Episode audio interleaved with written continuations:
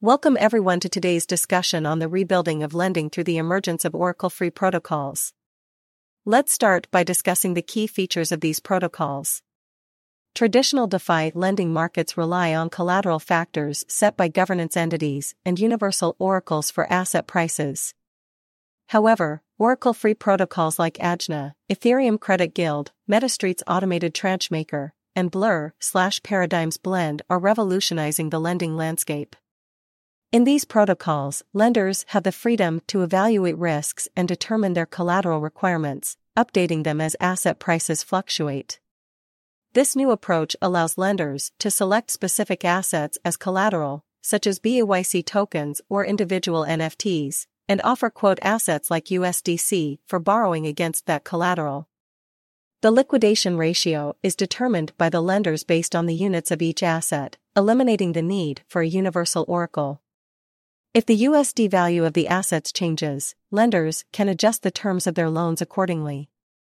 One significant advantage of these Oracle free protocols is that they prevent insolvency. As each lender assumes responsibility for the solvency of their own loan, there is no concept of bad debt that burdens the protocol or other lenders. This decentralized approach ensures that lenders have full control over their lending decisions and risk management. While Oracle free lending protocols offer greater flexibility and risk control, they may seem daunting to average users compared to established platforms like Aave or Compound. However, other protocols and services can simplify the process of maintaining a consistent collateral ratio requirement, even as collateral prices fluctuate. For instance, Ajna can integrate with platforms like Oasis and DeFi Saver to automate the adjustment process, making it user friendly. It's crucial to consider the motivation behind building on an Oracle free protocol like Ajna if the goal is to recreate the existing user experience and risks of platforms like Aave. However, there are still compelling reasons to build on these protocols. For example, a vault utilizing Chainlink as an oracle could provide a user experience and risk profile almost identical to Aave while benefiting from the advantages of an oracle free environment. As we wrap up this discussion, it's evident that Oracle free lending protocols are introducing exciting possibilities for the decentralized finance ecosystem. The ability for lenders to define their own collateral requirements and assume responsibility for their loans adds a new dimension of trust and control.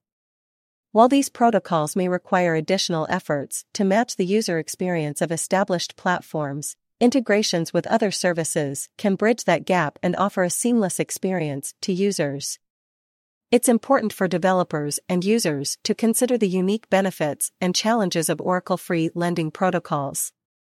By leveraging automation and integrating with existing services, we can simplify the process and attract a broader range of users to participate in this new era of lending.